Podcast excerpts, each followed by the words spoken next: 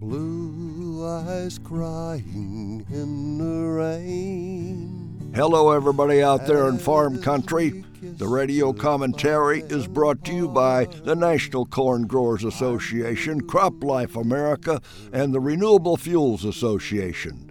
They are friends, supporters, and allies of a healthy farm economy in prosperous rural America. And now for today's commentary. We just celebrated another Thanksgiving, and at least I hope we celebrated it. I know these are chaotic times. The worst problem is that the coronavirus has us isolated and shut down.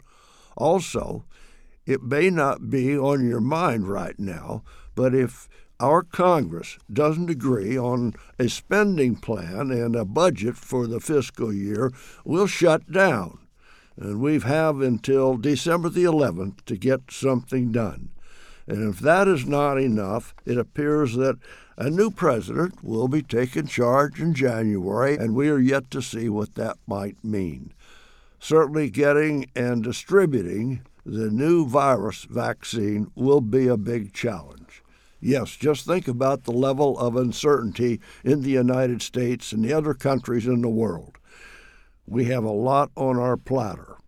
Okay, back to Thanksgiving. We had turkey on our platter too, and as delicious as it was, it was not expensive. According to the American Farm Bureau Federation, a dinner for 10 cost $48.91. And for 10 people, that's the lowest cost since 2010 and that includes turkey and stuffing and potatoes and rolls and butter and peas and cranberries and pumpkin pie. And that makes me hungry just to think about it. We won't be having big parties and big crowds this year because of the virus, but we still have a lot to be thankful for. It's a great gift to live here in the land of the free and the home of the brave. Think about the world for a moment we have to be thankful that we don't live in the misery that unfortunate others cannot escape. Look at the hunger in so many African countries. Think about the thousands that have been displaced and have no homes in the Middle East.